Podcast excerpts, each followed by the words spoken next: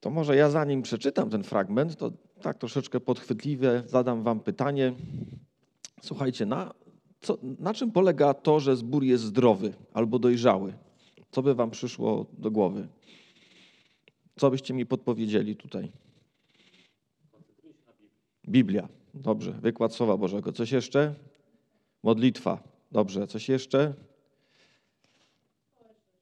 Społeczność. Dobrze. Coś jeszcze? Chodzenie w Duchu Świętym. Dobrze. Coś jeszcze? No dobra, słuchajcie. Dzisiaj mamy taki, taki, taki. y, Słucham? Czyli ewangelizacja, tak? To, żeby właśnie ludzie przychodzili do, do kościoła. To wszystko jest prawdą, natomiast chciałbym, żebyśmy dzisiaj popatrzyli na szósty rozdział dziejów apostolskich. I tutaj, słuchajcie, no taka inna, ważna bardzo, chociaż niedostrzegana cecha Kościoła się pojawia. Yy, I ja bym powiedział, że to jest zarządzanie. To jest zarządzanie albo Boży porządek w Kościele. Coś, co tak się nie narzuca. Jak człowiek się nawraca, tak jak tutaj słyszeliśmy kazanie, nie kazanie, tylko świadectwo oczywiście yy, Kasi, kiedy człowiek przychodzi, to chłonie przede wszystkim Słowo Boże. Tak? To chłonie tą atmosferę, to chłonie te modlitwy, chłonie te pieśni. I to wszystko jest ważne, to wszystko jest potrzebne, to wszystko jest poprawne. Ja tutaj nie chcę zaprzeczyć temu, co, to, co powiedzieliście, ale przychodzi taki moment w życiu Kościoła, że Bóg weryfikuje coś, co gdzieś tam czasami zazwyczaj jest w tle, ale jest również bardzo czymś ważnym. I w życiu pierwszego Kościoła też taki moment przyszedł. I myślę, że możemy się z tego fragmentu uczyć, że również i w naszym Kościele to też jest czymś bardzo, bardzo ważnym. Może nie narzucającym się, ale ważnym. Boży porządek, to, żeby ten porządek działał i żeby on faktycznie był również świadectwem Bożego prowadzenia i Bożej mądrości w naszym życiu. Także otwórzmy Dzieje Apostolskie, szósty rozdział i będziemy czytać pi- pierwszych siedem wersetów. Dzieje Apostolskie, szósty rozdział od 1 do 7. A w owym czasie, gdy liczba uczniów wzrastała, i to też myślę, że ma znaczenie, wszczęło się szemranie hellenistów przeciwko Żydom albo Hebrajczykom, że zaniedbywano ich wdowy przy codziennym usługiwaniu. Wtedy dwunastu, zwoławszy wszystkich uczniów, rzekło: Nie jest rzeczą słuszną, żebyśmy zaniedbali Słowo Boże, a usługiwali przy stołach. Upatrzcie więc, bracia, spośród siebie siedmiu mężów cieszących się zaufaniem, pełnych Ducha Świętego i mądrości, a ustanowimy ich, aby się zajęli tą sprawą. My natomiast pilnować będziemy modlitwy i służby słowa. I podobał się ten wniosek całemu zgromadzeniu, czy całemu zborowi, i wybrali Szczepana, męża pewnego wiary i Ducha Świętego, i Filipa, i Prochora, i Nikanora, i Tymona, i Parmena, i Mikołaja, prozelitę z Antiochii. Tych stawili przed apostołami, którzy pomodlili się i włożyli na nich ręce. A Słowo Boże rosło i poczet uczniów w Jerozolimie bardzo się pomnażał, tak że znaczna liczba kapłanów przyjmowała wiarę. A więc mamy taki moment, można by powiedzieć, w tej takiej cudownej y, historii pierwszego kościoła, gdzie, jak, jak pamiętacie, cały czas przechodzimy przez dzieje apostolskie, dzieją się same cudowne rzeczy. Tak? Y, Apostołowie czynią cuda, czynią znaki, zbór się rozwija, wszystko idzie do przodu, są jakieś tam, coś tam się zaczynają, jakieś konfrontacje, ale oni w odwadze przechodzą. I tu nagle można powiedzieć, lądujemy w takiej rzeczy, no takiej trochę prozaicznej. Ale okazuje się, że tej prozaicznej rzeczy Kościół również musi się sprawdzić, również musi się okazać y, Bożym organizmem. Również Duch Święty jest potrzebny i mówię i, myślę sobie paradoksalnie, że to jest często, często w trakcie jest to nawet ważniejsze, no bo bardziej dotkliwe, bo bardziej gdzieś to takie bliskie skóry. Także chciałbym nas dzisiaj zachęcić, żebyśmy właśnie o tym zarządzaniu Kościołem, o tym porządku kościelnym również myśleli jako duchowej rzeczy. Również myśleli jako o czymś, co należy szanować i w czym należy się zaangażować. I chciałbym takie dwie myśli dzisiaj wam zostawić. Szanujmy ten porządek, szanujmy, przyjmujmy go i szanujmy go i po drugie angażujmy się, żeby to jak najlepiej wszystko działało. Bo te dwie rzeczy, myślę, gdzieś z tego fragmentu wynikają.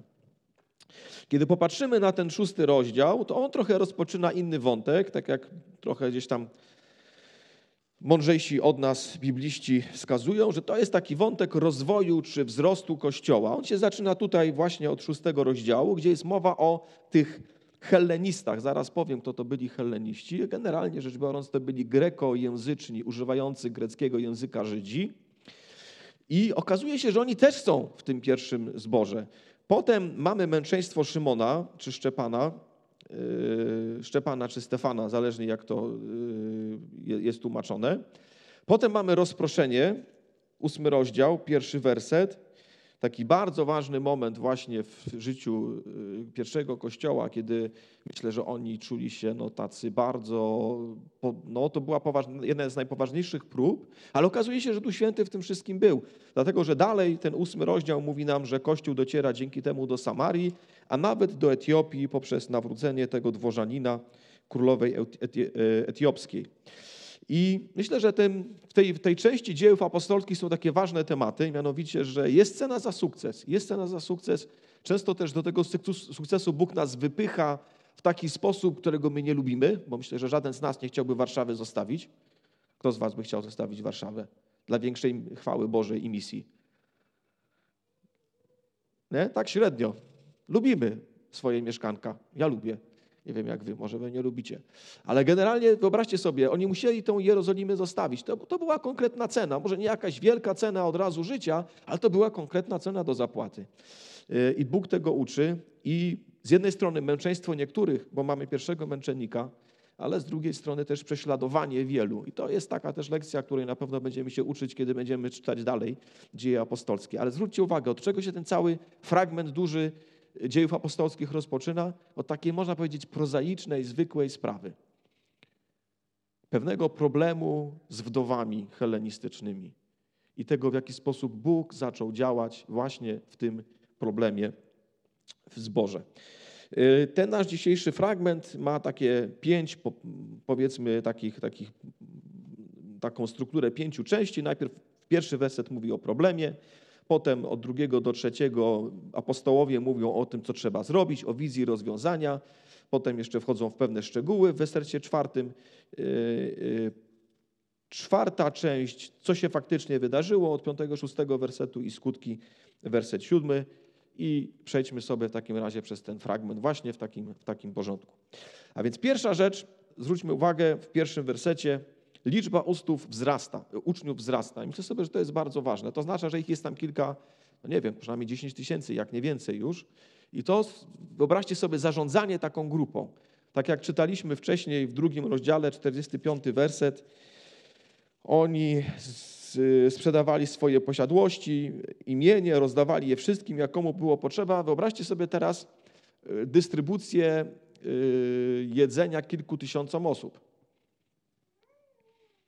No to, jest, to, jest, to jest potężna praca. Pamiętam kiedyś, żeśmy taki pomysł mieli w kościele, żeby mm, jak tam Ukraińcy mieli swój Majdan, to żeby pojechać i zrobić na Wielkanoc im y, jedzenie, y, śniadanie wielkanocne, no to myśmy się tam chyba z trzy tygodnie do tego przy, przygotowywali, żeby to wszystko rozdać i tak dalej.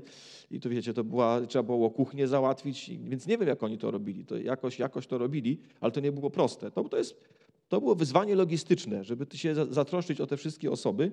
No i oczywiście nie wszyscy może tak samo y, byli, że tak powiem, skupiali swoją uwagę, czy wymagali tej uwagi, ale wdowy wymagały, no bo wdowy to były te osoby, które nie miały, nie miały rodziny. Może właśnie też często bywało podobno w tamtych czasach tak, że te wdowy przyjeżdżały na starość do Jerozolimy, no bo już rodzina ich nie trzymała, y, a gdzieś tam Łatwiej może się też było przy świątyni utrzymać, bo ludzie dawali datki. No i część tych dusz się nawracała i teraz one zostały w jakiś sposób y, no, powierzone opiece tego pierwszego zboru. To on się musiał zacząć troszczyć. To już nie synagoga, y, nie świątynia żydowska, ale ten nowo zrodzony kościół. No i, i, i więc jest, jest wyzwanie coraz więcej, są wdowy, o które trzeba się zatroszczyć, no i są ci helleniści. Kimże byli ci, byli ci, ci helleniści?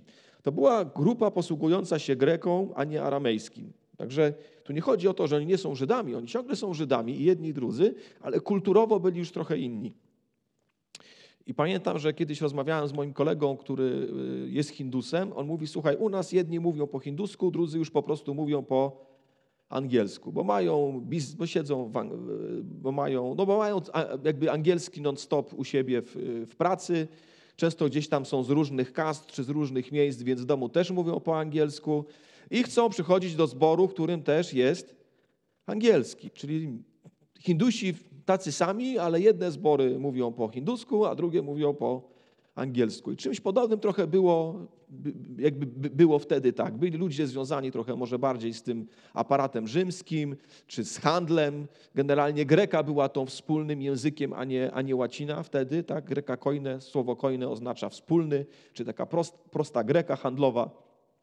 I generalnie część Żydów była kulturowo osadzona właśnie już bardziej w tym świecie międzynarodowym, rzymskim i dlatego używała greki.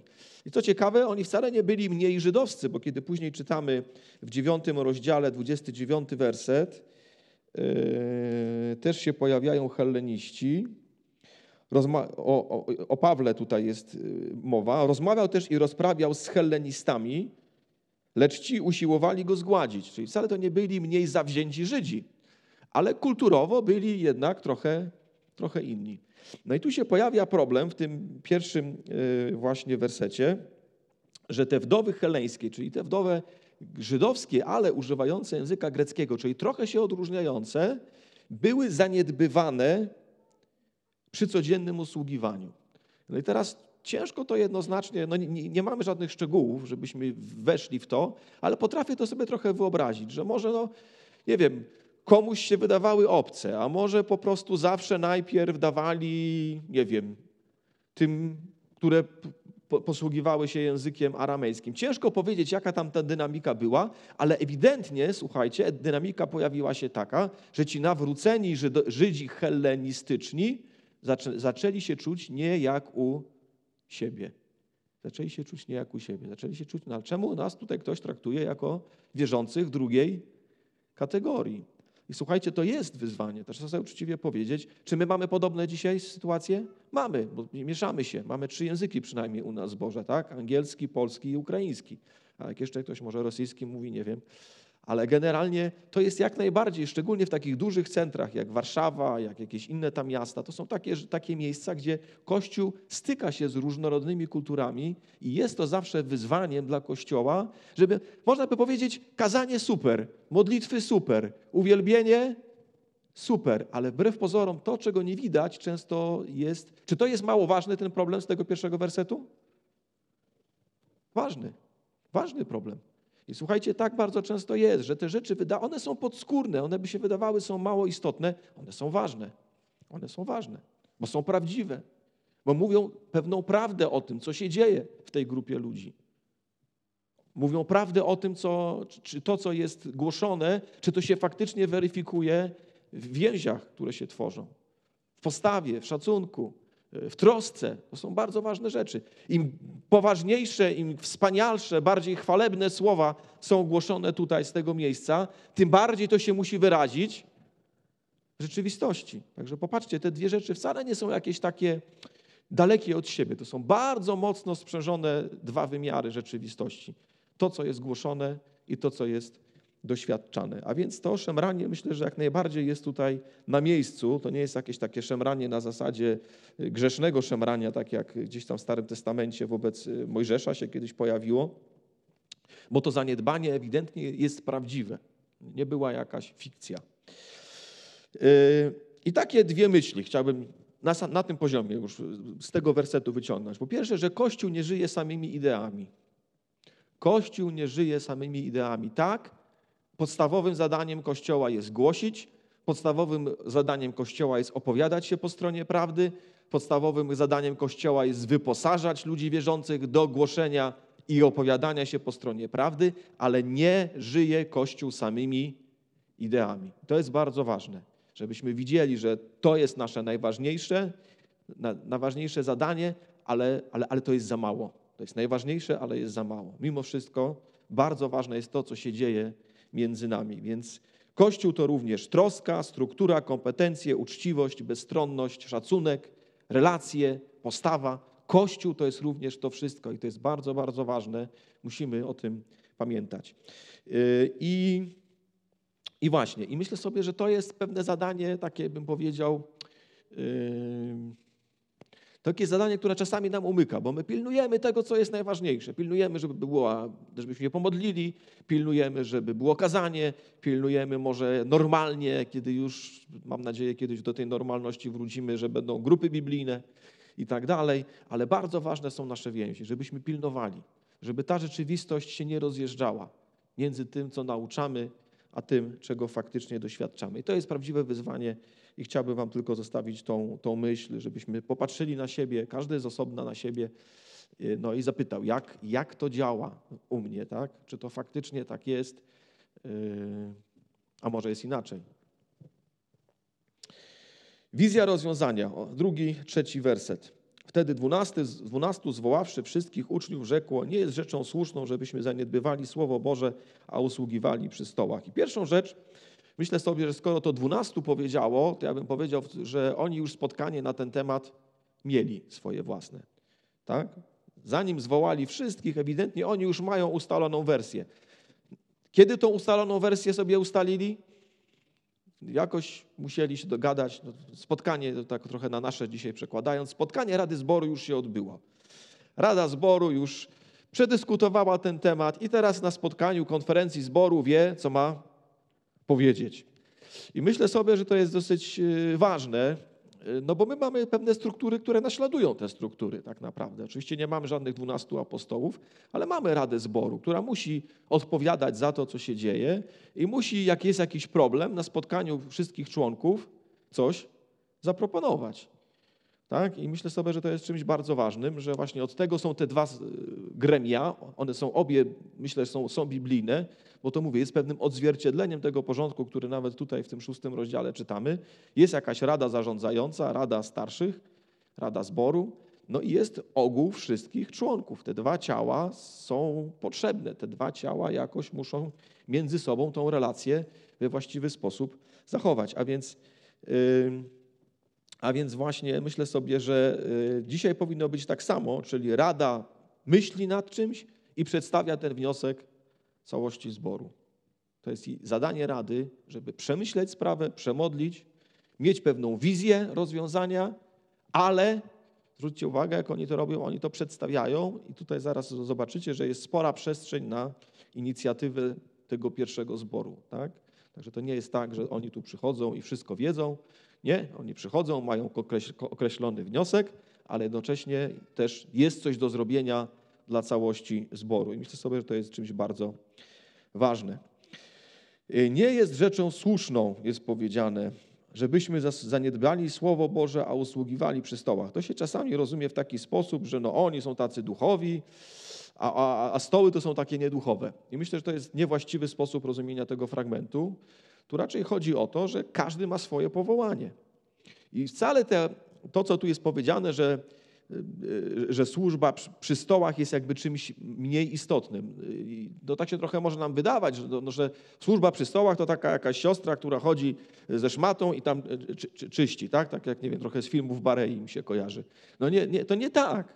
To była poważna służba, to było bardzo ważne zadanie, żeby przy tych potężnych stołach nie zabrakło jedzenia, żeby wszyscy byli we właściwy sposób potraktowani, żeby nikt nie poczuł się w jakiś sposób zlekceważony. To jest potężne zadanie i logistyczne, i takie bym powiedział relacyjno-duszpasterskie. Także tutaj nie ma jakiegoś takiego degradacji tego zadania. To jest po prostu stwierdzenie, to jest wielkie zadanie i to jest wielkie zadanie. I w pewnym sensie nawet to, że oni to mówią, to wynika z tego, że oni rozważali, czy by jednak tego zadania wziąć, nie wziąć na siebie. Ale mówią, słuchajcie, nie da się. Nie da się. Bo jednak trzymanie nauczania, modlitwa o te wszystkie nasze sytuacje, w których my jesteśmy jako zbór, to jest też potężne zadanie. W związku z tym my tego po prostu drugiego potężnego zadania na siebie nie weźmiemy, bo się nie da. Bo się nie da. Więc myślę, że taka jest jakby, yy, ta, takie jest przesłanie tego, tego drugiego wersetu. Mówi, to są dwa potężne zadania, w związku z tym my, my tego nie bierzemy na siebie i powiem wam, i to jest wielkie błogosławieństwo, bo czasami, czy to pastorzy, czy rady zborowe, zamiast mieć tą mądrość od Boga, żeby delegować jakieś ważne zadanie na kogoś innego, to co robią? To sami próbują zrobić wszystko. I jak niestety tych trzech, czterech, czy tam pięciu braci, czy siedmiu nawet, niech będzie jakiś duży zbór, ma wszystko ogarniać w zborze, to z tego się nic dobrego, nic dobrego nie będzie. A poza tym, czy o to właśnie chodzi, żeby ta rada miała robić wszystko? No też nie o to chodzi. Też nie o to chodzi. Myślę sobie, że czymś bardzo mądrym jest umieć uświadomić sobie swoje ograniczenia, powiedzieć, to po prostu nie jest zadanie dla nas. To nie jest zadanie dla nas. I myślę sobie, że to jest czymś bardzo ważnym. Często pastorzy niestety, to akurat do pastorów nie ma zbyt wielu, chyba żadnego, na, na, na, ale może jak jacyś przyszli pastorzy są tutaj na sali, a może nas słuchają jacyś pastorzy przyszli albo obecni. Czasami jest taka, taka u pastora taka, taka, taka, taka, jakby to powiedzieć, taka tendencja, że będę udowadniał całemu, całemu zborowi, jak ja jestem zborowi potrzebny. No jak ktoś ma takie, takie, takie pragnienie udowadniania swojej wartości przed zborem, no to może rzeczywiście ten zbór będzie czuł, że no, ten pastor jest nam super potrzebny. Jak myśmy wcześniej sobie radzili z wyborem właściwej herbaty? No nie wiem, na szczęście przyszedł pastor i już nam mówi, jaka jest właściwa herbata. No może tak być, ale czy to jest dobre?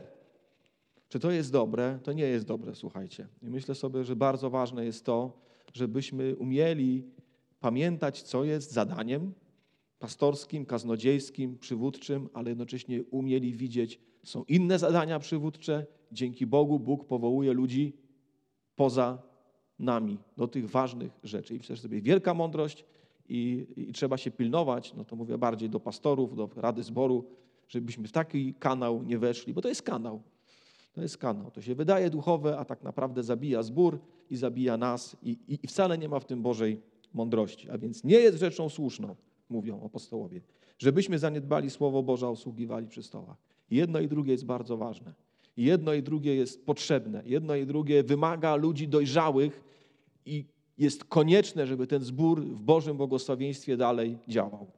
Dlatego trzeci werset. Upatrzcie więc bracia spośród siebie siedmiu mężów, cieszących się zaufaniem, pełnych Ducha Świętego i mądrości, a ustanowimy ich, aby się tą sprawą zajęli. Yy, I myślę sobie, że yy, zwróćcie uwagę, jak oni wybierają tych siedmiu. Tutaj zresztą tak często się mówi, że wybór siedmiu diakonów, ale zwróćcie uwagę, że tekst nie mówi diakon, diakoni. Tu nie ma nigdzie, oni nie są nazwani. Tu siedmiu usługujących przy stołach, albo siedmiu do służby stołów. Można powiedzieć siedmiu takich zarządców, siedmiu takich yy, no, przywódców logistycznych ale zwróćcie uwagę, że znowu, kiedy patrzymy na te kwalifikacje, one są bardzo wysokie. Jest powiedziane cieszących się zaufaniem. Dlaczego cieszących się zaufaniem? Bo im są powierzane fundusze. Przecież oni to muszą gdzieś kupić. Oni muszą, rozumiecie, to jest, to jest potężna kasa. Utrzymuj, utrzymajcie te wszystkie, utrzymać te wszystkie osoby z tych, z tych wielkich majątków, które jeszcze Kościół wtedy dostał. A więc zaufanie to jest pierwsza podstawowa rzecz. I słuchajcie, tak samo jest w zborach. Ludzie, którzy trzymają finanse zborowe, muszą być ludźmi, którzy się cieszą kompletnym zaufaniem. Im więcej transparentności w zarządzaniu zborem, tym lepiej. I czasami ktoś przychodzi do zboru, a po co nam to coroczne spotkanie członkowskie, sprawozdawcze? A po co to? No, na razie to ty może nie wiesz po co, ale jak nie daj Boże ktoś kiedyś będzie mieć jakieś wątpliwości finansowe, to się od razu dowiesz, po co to spotkanie jest. Po to jest to spotkanie, żeby nikt żadnych wątpliwości nie musiał mieć, żeby wszystko było rozliczone, żeby wszystko było wyraźne. Czy jest to ważne? Hiperważne, bo Kościół musi poruszać się w zaufaniu. Jeśli ktoś daje pieniądze na Kościół, daje pieniądze na służbę, to powinien wiedzieć, że te pieniądze są właściwie rozliczane, że nikt sobie niczego nie przywłaszcza, że to jest bezpieczne, że są pewne jakieś struktury, systemy, które działają. I to jest czymś bardzo, bardzo ważnym. Tak? Dlatego na przykład zawsze jak podejmujemy jakieś kwestie, to grupowo, a nie że tam jednoosobowo. Wcale to nie jest takie oczywiste we wszystkich zborach, też o tym doskonale wiecie.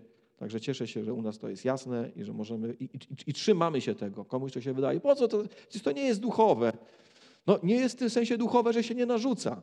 Ale jak posiedzisz pięć lat w tym zborze, to stwierdzisz, że to jest bardzo duchowe. Że podziękujesz Panu Bogu, że się zbór o to, o to nie rozleci, bo są zbory, które się z tego rozlatują. Właśnie o kwestie finansów, braku transparentności. Poważne rzeczy. Wiem, że jak się człowiek nawraca, to tego nie widzi. Ale jak posiedzi te pięć lat, to już zaczyna widzieć i się zastanawia. I te rzeczy muszą być w porządku, w Bożym porządku, we właściwy sposób pilnowane. Pełnych Ducha Świętego i mądrości. Co to znaczy? To znaczy, to muszą być ludzie prowadzeni przez Ducha Bożego. To musi być widoczne, że, że ci ludzie, którzy myślą nad tym, w jaki sposób my tymi pieniędzmi y, zarządzamy, jak te pieniądze wydajemy, no to są ludzie dojrzali, że oni jakby znają, znają, znają Boże dzieło, jakby są ludźmi, którymi właśnie ufamy też w tym, że są prowadzeni przez Boga. Tak? I, I myślę sobie, że to jest czymś bardzo cennym. To mądrość też oznacza jakieś doświadczenie życiowe. To nie są ludzie przypadkowi, to nie są ludzie narwani, to są ludzie, którzy pewne rzeczy wiedzą. To są ludzie, którzy trochę przeżyli, trochę też może z pieniędzmi mieli do czynienia w życiu. To ich jakoś nie, nie przeraża, że tu nagle mamy 50 tysięcy czy 100 do ogarnięcia. No spokojnie, myślą, potrafią zainwestować, potrafią. Rozumiecie, to są pewne, pe, pewne obycie jest potrzebne w takiej sytuacji i to jest czymś bardzo, bardzo ważnym. A ustanowimy ich, aby się tą sprawą zajęli. I myślę sobie, że czymś bardzo ważnym jest to, żebyśmy takie, zbory, takie osoby mieli w zborze.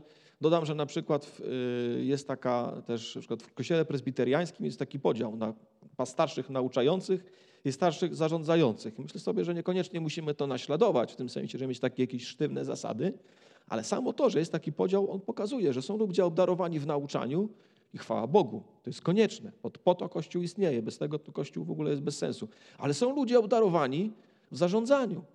I niekoniecznie jedni z drugim są tak, wiecie, często y, właśnie nau, nauczający niekoniecznie są obdarowani w tych takich drobnych szczególikach, które, o których trzeba przypilnować. Tak? I, i, I myślę sobie, że to jest też cenne, żebyśmy cenili i jednych, i drugich przywódców w naszym kościele.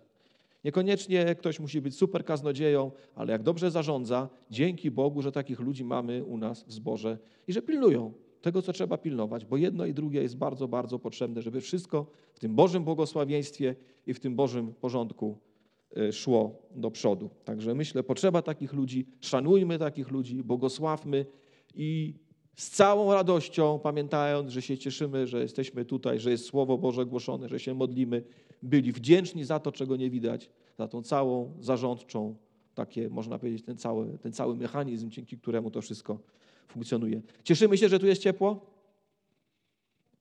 Nie? Cieszymy się, że tam streaming działa? Cieszycie się, że jest ogarnięty dźwięk i nie trzeszczy? Ktoś kable kupił i tak dalej? Popatrzcie, to są bardzo ważne rzeczy. To są bardzo ważne rzeczy, żeby to wszystko działało, żeby to wszystko było błogosławieństwem i żebyśmy się mogli skupić na tych najważniejszych rzeczach. Ale ktoś za tym stoi. Ktoś, kto myśli, kto się modli, kto przewiduje, kto to ogarnia. I to jest czymś bardzo, bardzo ważnym. A więc dziękujmy Bogu za te osoby i szanujmy ten Boży porządek. I zaangażujmy się też. Bo ktoś może myśleć, dla mnie nie ma w tym miejscu zbor, miejsc, miejsca w zborze, bo tutaj już są trzy grupy śpiewające, to, to czwartą stworzymy. Może się dołączysz, ale może się znajdziesz w innej służbie, właśnie w takiej służbie w tle. Ta służba w tle wcale nie jest nieistotna. Oczywiście teraz mamy problem, bo się nie spotykamy tak jak kiedyś, ale była służba ciast, służba kawy. To są bardzo ważne służby. Czy nie jest nam naprawdę sympatyczniej kogoś zaprosić niewierzącego do zboru, gdzie będzie kawa i ciasto? I który jest czystym miejscem? Myślę, że tak. Czy to nie ma znaczenia? Myślę, że to ma znaczenie. Popatrzcie, wszystkie te rzeczy są ważne. Także myślmy nad tym w takiej perspektywie. Wszystkie te służby są od Boga i są potrzebne. I czwarty werset. My zaś pilnować będziemy modlitwy i służby słowa. Mniej więcej to samo tutaj jest powiedziane, co w drugim wersecie, że nie chcę zaniedbać Słowa Bożego. Tu się jeszcze pojawia modlitwa jako pierwsza, co skądinąd też jest ciekawe. Kiedyś na tym zastanawiałem, czy to jest tylko przypadek, że zacz najpierw mówią o modlitwie, a potem o służbie Słowa. Ciężko powiedzieć, ale myślę, że jedno i drugie jest tak samo ważne, co też jest ważne, że starsi przywódcy powinni się modlić. To jest też, myślę, taka myśl, no głównie dla Rady Zboru, ale cenna. Co się dzieje dalej? Yy, dalej, słuchajcie, mamy yy, właśnie yy, piąty i szósty werset. Podobał się ten wniosek całemu zgromadzeniu i to jest pierwsza rzecz.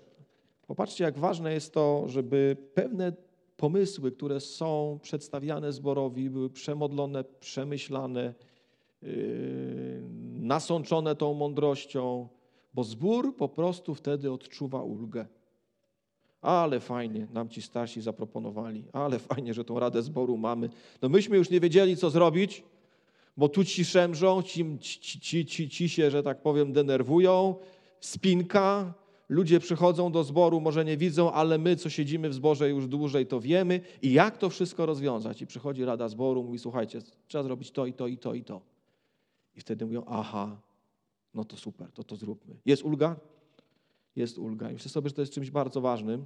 I to jest też chyba taka najważniejsza e, jakby e, rola Rady Zboru. To nie jest to, żeby rozkazywać, bo tu nikomu nie rozkazuje, ale żeby przemodlić i przedstawić wniosek. I myślę sobie, że to jest czymś. I, i dość Duch Święty to potwierdzi. Ja myślę, że jeśli to jest wniosek od Boga, to dlaczego miałby przez zbór nie potwierdzić? Więc przywódca jakby wskazuje kierunek. Przywódca tłumaczy, przywódca mówi, co jest do zrobienia, ale zwróćcie uwagę, że oni im tutaj pokazują, temu zgromadzeniu. I, yy, i też ciekawe jest te dwa czasowniki. Werset trzeci, upatrzcie sobie spośród siebie takich mężów, siedmiu, a tutaj y, piąty werset i wybrali. I wybrali, czyli zwróćcie uwagę, to jest coś, co czasami tam niektórzy mówią, że właśnie no, trochę krytykując nasz Kościół, że w Biblii nie ma demokracji, tak? Nie wiem, czy się słyszy, spotkaliście z takim, y, z takim zdaniem. No to zależy, jak rozumiemy demokrację. Rzeczywiście w Biblii nie ma demokracji w tym sensie, że wola ludu nie jest wolą Bożą. Ale jakoś jako Kościół musimy jednak tą wolę Chrystusa dla naszego zboru odebrać. I są, jest pewna rola Rady Zboru, która pewne rzeczy proponuje, inicjuje, wyjaśnia, wskazuje kierunek, ale jest też pewna rola całości zboru, że ten zbór pewne rzeczy ma rozpoznać. Ma sobie upatrzyć pewnych ludzi, czy innymi słowy do tego swojego wyboru przyjść odpowiedzialnie. Panie Boże, kogo Ty upatrzyły. No, chcemy rozpoznać tych ludzi pełnych Ducha Świętego, tych, którzy nam mają przewodzić, ale musi to być w jakiś sposób rozpoznane. I w jaki sposób to jest rozpoznawane w tym wersecie piątym? Przez wybór. Przez wybór. Czyli zwróćcie uwagę, apostołowie nie powiedzieli tego, tego, tego i tego i tego macie sobie wybrać, tylko powiedzieli upatrzcie sobie. I potem zbór wybrał. Myślę sobie, że jest w tym wielka mądrość. Z jednej strony my jako przywódcy podpowiadamy, co należy zrobić, ale my jak, ale szanujemy ciało, szanujemy zbór, że zbór ma, ma tą zdolność, ma tą dojrzałość, ma tą kompetencję, żeby mądrych ludzi spośród siebie, cieszących się zaufaniem, pełnych Ducha Świętego i mądrości wybrać. I myślę sobie, że to jest czymś bardzo ważnym. Nie wszystkie kościoły tak działają, My tak działamy, wierzymy, że Duch Święty nam to, no właśnie, to trochę, trochę to zakłada dojrzałość zboru i powiem tak, nie zawsze te zbory są dojrzałe. Trzeba też uczciwie powiedzieć. Czasami niestety się przyjeżdża do jakiegoś zboru i nie ma tej mądrości. Ale z drugiej strony uważam, że trzeba zawsze działać w takim przekonaniu, że stwarzać przestrzeń dla tej dojrzałości, mobilizować do tej dojrzałości, żeby Kościół nie był ubezwłasnowolniony przez kogoś na górze, ale żeby faktycznie ta, ten porządek był taki, że my jako zbór potrafimy wybrać ludzi kompetentnych. Że oczywiście to nie może być lekko traktowane, bo czasami też takie wybory są traktowane lekko, tak na tej zasadzie, dobra, to tam niech ktoś tam już pójdzie. No nie, to, to, to, to, jest, to, jest, to jest w ogóle niewłaściwe podejście. Ale jeśli się modlimy o te wybory Rady Zboru, jeśli się modlimy o tych ludzi, którzy przewodzą, jeśli się modlimy o tych ludzi, którym powierzamy władzę w zborze, to co? No to szanujmy i rozpoznajmy to. I traktujmy to jako wolę Bożą, że ci ludzie są od Boga. Modliliśmy się o to, wybraliśmy. Wierzymy, że Bóg w tym jest. Oczywiście nie są idealni, bo nie ma idealnych ludzi, ale są od Boga. Więc szanujemy, więc rozpoznajemy. Myślę sobie, że to jest czymś bardzo ważnym, żeby przyjmować, nie lekceważyć i, i szanować. Kolejna rzecz ciekawa tutaj, kiedy patrzymy na ten werset y, piąty, to wszystkie imiona, słuchajcie, są greckimi imionami. I to nie jest, i się zastanawiałem, kiedy tu jest powiedziane, że upatrzcie sobie spośród siebie siedmiu mężów, to czy spośród siebie oznacza spośród obu grup, czy tylko z tej grupy heleńskiej? I nie wiadomo tak do końca, nie wiadomo. Ale faktem jest, że wybrali jakby osoby właśnie spośród tych helenistycznych Żydów, czyli tych greckojęzycznych, Czyli albo cały zbór uznał, że okej, okay, ufamy wam bracia, bo, wy, bo, bo rozpoznajemy was, że wy jesteście faktycznie dojrzałymi ludźmi i ufamy wy y, zajmujcie się tą ważną służbą tego zarządzania, y, albo po prostu może była już jakaś grupa zarządzająca spośród tych aramejskojęzycznych, którzy są tutaj nazwani Żydami czy Hebrajczykami, i dokoptowali sobie siedmiu, którzy, y, a może stwierdzili, że jakby już sami apostołowie, sami, ta samych dwunastu jest dość dużą grupą i jakby w związku z tym tych siedmiu gdzieś tam się może pojawić. W każdym razie ważne jest to, że ta grupa tych helenistów się mogła poczuć bezpiecznie. To nie jest tak, że teraz ktoś nas tutaj próbuje ominąć. Nie, nie, nie, nikt was nie omija. Jesteście wybrani, jesteście tutaj ważni, zapraszamy do stołu tej, tego przywódczego i bądźcie z nami i, i, i niech to działa w Bożym błogosławieństwie. Nie unikamy was, przyjmujemy was do tego grona przywódczego. I myślę sobie, że to też jest czymś bardzo ważnym w takich sytuacjach, właśnie takich międzykulturowych, żeby wszyscy się czuli, że tu nikogo się nie wyklucza. Że tu razem jakby ważne są kompetencje, a nie to, kto z jakiej grupy pochodzi. I to myślę, że to jest czymś bardzo ważnym. Kolejna ciekawa rzecz, kiedy patrzymy na ten piąty rozdział, to zwróćcie uwagę, że dwie postacie z tych pięciu usługujących, tych zarządców, jakkolwiek byśmy tego nie nazywali, oni w przyszłości będą bardzo ważnymi osobami w kościele. Szczepan będzie pierwszym męczennikiem.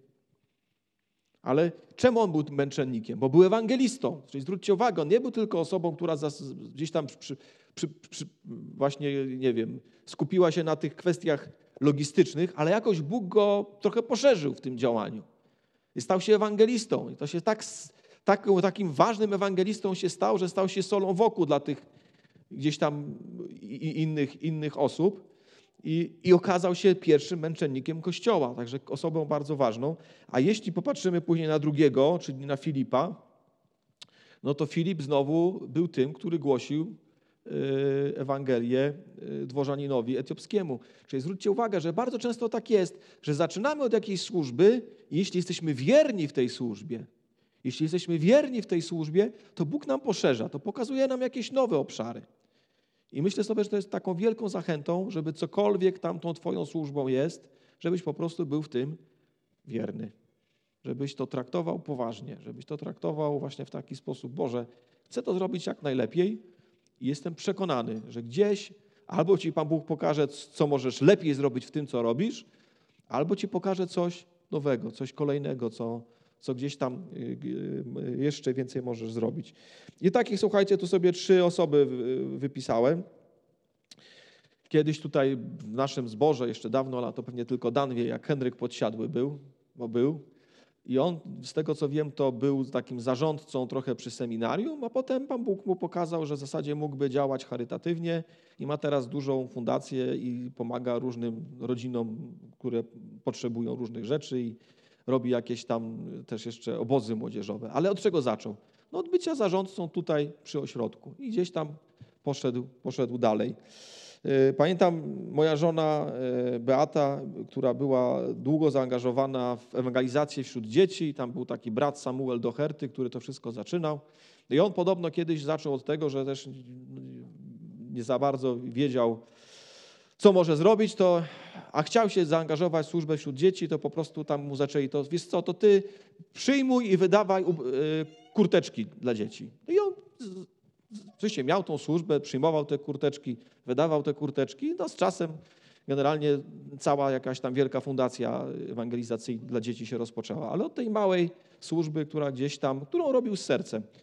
Y, a znowu ja sobie pomyślałem o sobie, czy ja coś takiego miałem też i powiem wam, że świeżo jak się ponawróciłem, to zacząłem się angażować w spotkania modlitewne w naszym liceum.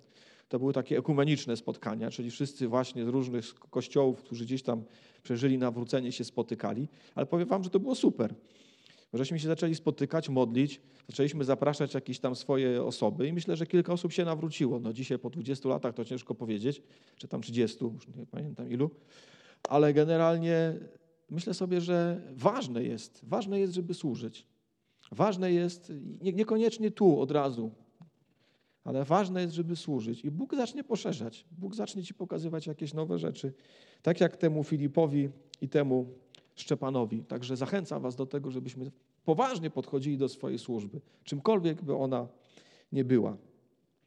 I w końcu werset yy, szósty. Myślę, że takie też bardzo ważne i wymowne jest to, co się wydarzyło, że apostołowie yy, yy, pomodlili się i włożyli na nich ręce. I tak sobie pomyślałem nawet, to tak trochę zaskoczę tutaj Radę Zboru, ale może na przyszły rok, jak już będziemy się, mam nadzieję, jakbyśmy się mogli już normalnie spotykać, bo to jest chyba sednem, żebyśmy sobie, żebyśmy po prostu wszystkich naszych, myślę, że początek roku jest dobrą okazją do tego, żeby wszystkie nasze służby tutaj po prostu e, osoby, które je prowadzą, postawić na przedzie, pomodlić się z nałożeniem rąk, wyposażyć, pokazać, że błogosławimy, że to jest dla nas ważne i cenne. Także myślę sobie, że też taka lekcja, żeby właśnie pokazać, że cieszymy się z tego jako Kościół, że wszyscy gdzieś tam, wszyscy ci, którzy służą, że faktycznie służą i błogosławimy. I jest to błogosławieństwo, i jest ta radość, i jest ta wdzięczność, i jest ten pokój, że to wszystko idzie w taki sposób, jak powinno iść. I na końcu werset siódmy, Boże błogosławieństwo, zwróćmy uwagę, y, no Bóg się przyznał do tego wszystkiego. Wydawać by się mogły małe rzeczy, ale nie małe rzeczy. Bo Słowo Boże rosło, poczet uczniów w Jerozolimie bardzo się pomnażał, także znaczna liczba kapłanów przyjmowała wiarę. Nie wiem, może dla kapłanów to też było ważne, że ten porządek działa tak, jak powinien. E, ciężko mi powiedzieć, ale ewidentnie to też jest ważnym szczegółem, na który nam Łukasz zwraca uwagę. Podsumowując, szanujmy wszystkie służby, szanujmy, przyjmujmy, dziękujmy za to, czego nie widać. Może się nie narzuca, ale jest od Boga i jest bardzo ważne. Mam nadzieję, że Was o tym przekonałem i angażujmy się właśnie w tych służbach. Amen. Powstańmy i pomódlmy się.